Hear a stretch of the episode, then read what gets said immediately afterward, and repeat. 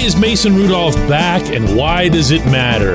Yes, I do listen to the listeners, and almost everyone who reached out on this subject admonished me for dismissing the importance of the third string quarterback as I did near the end of yesterday's episode. So I'm here to share now the thoughts that I have on that subject. Some of them might surprise you. Good morning to you. Good Wednesday morning. I'm Dejan Kovacevic of DK Pittsburgh Sports, and this is Daily Shot of Steelers. It comes your way bright and early every weekday. If you're into hockey and or baseball, I also offer daily shots of Penguins and Pirates in the same place that you found this.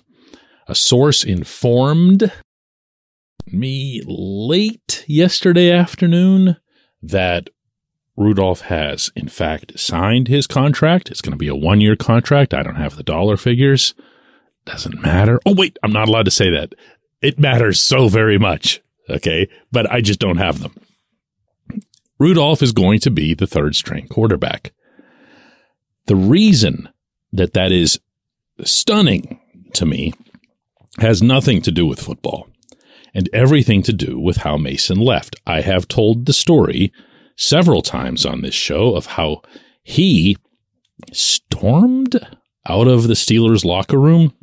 If stormed would be the best or fairest word, that's, that's probably a little strong, but he was out of there in a big hurry. And he wasn't exactly doing a whole lot of fist bumps and high fives on his way out. And he went out a back door that I usually see players go out of and whatever. I've been over that before but just in case anybody else hadn't heard it. Now, beyond that, he had told people close to him that there was no way he was coming back to Pittsburgh. Nothing wrong with the city, no hard feelings toward uh, anyone here or anything like that. He just wasn't coming back. He felt like his promising football career came here to die. What can you expect at Point Park University in downtown Pittsburgh? Respect, rigor, relevance. That's the Point Park pledge. You'll be treated with respect while being challenged and supported academically to graduate with career ready, relevant skills. Visit pointpark.edu to learn more. And if you think about the way Mason came out of college, you know, was a big stud at the time, uh, he and James Washington were producing touchdowns as easily as they breathed out there for the Cowboys.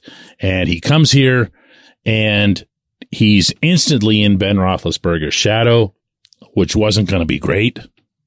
Meaning, you know, as long as Ben was playing, he wasn't gonna.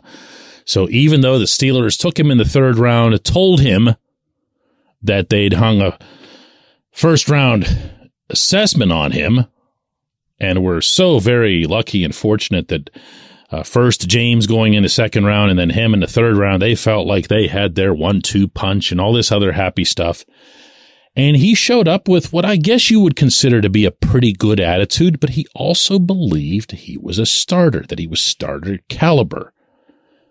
And why wouldn't he?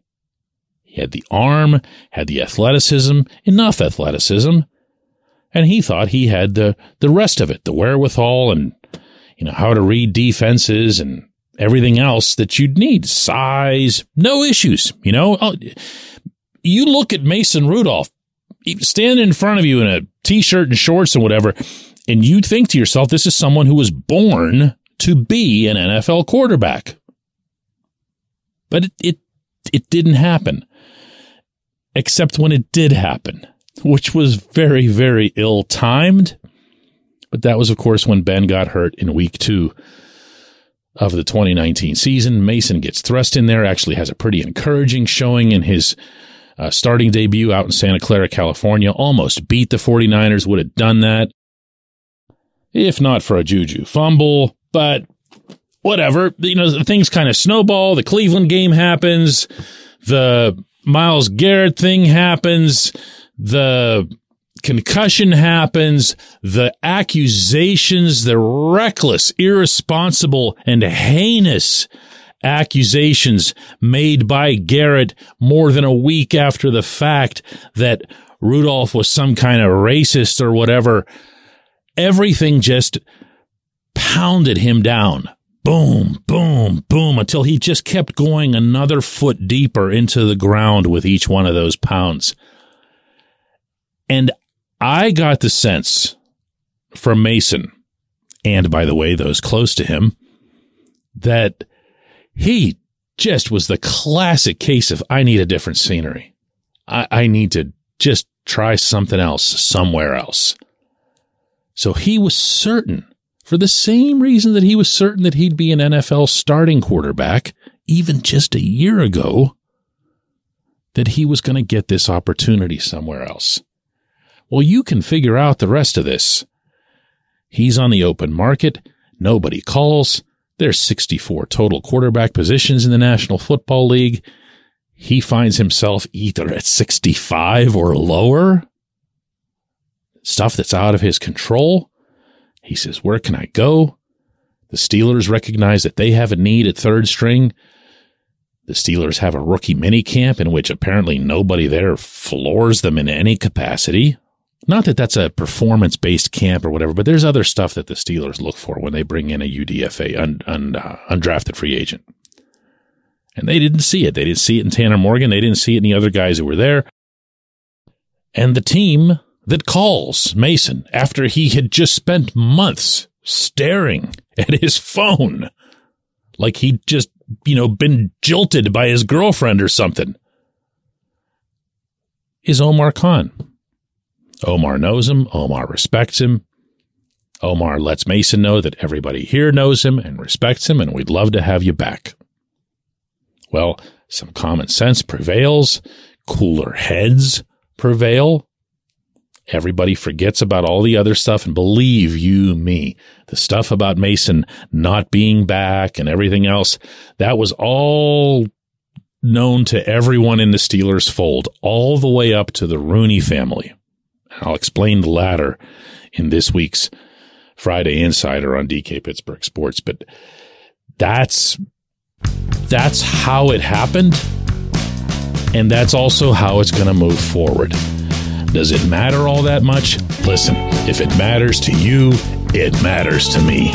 That's your third string quarterback story for the day when we come back, J1Q. This segment of Daily Shot is brought to you by our good friends at Mike's Beer Bar. They're located on Federal Street, directly across from PNC Park. Mike has more than 500 beers on tap, including from more than 50 local breweries. Stop in and say hello. Tell Mike we sent you. Mike's Beer Bar.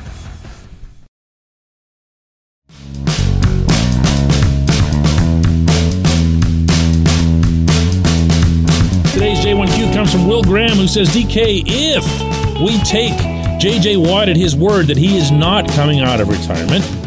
We'll see how he feels at midseason if the Steelers are playing well. Do you see any other edge rushers on the free agent market who would be willing to play in a rotation and fit under cap constraints to sort of act as a bridge between Alex Highsmith and Nate Herbig? Well, there are edge rushers available. They're not an attractive lot.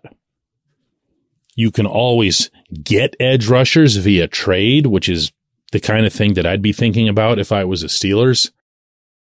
But I, I can take this a different direction too by asking you a question. Over the last few preseasons, that you've paid attention to, assuming you're one of those people that really watches exhibitions and watches them all the way through the end of the second half, meaning not just turning it off at halftime. If you're one of those, then you're going to know the answer to this question is what is the two positions that get highlighted the most in such events? Okay. On offense, it's running back. Everyone pays attention to the running backs. Why? Because they have to run hard. They have to be noticed. And the market is so tight for those, just as it is for quarterbacks, that they've really got to make an impression. So you'll see guys running hard in the third and fourth quarters of those games, and it becomes entertaining. And by the way, we can overinflate how good they are in the process. Now, edge rusher is the counterpart to that on defense. I submit to you the case of Jamir Jones, preseason legend. All Jamir would do is go out there and just dominate. And you would say, this, this reminds me of a young James Harrison, you know, not you, but your friends who know less about football. Never you. But Jamir was that guy, you know, like, wow, this is great.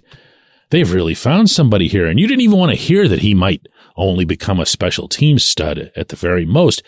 You, you wanted, you wanted him to be the next James Harrison. You wanted there to be this magical appearance of an edge rusher.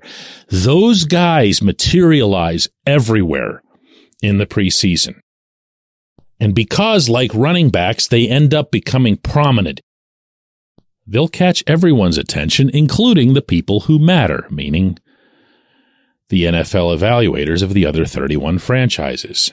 And you will see edge rushers change hands a lot because everyone's looking for one of those because they can do a lot of different things. They can be on your special teams and you're probably not going to get away with stashing one on your practice squad.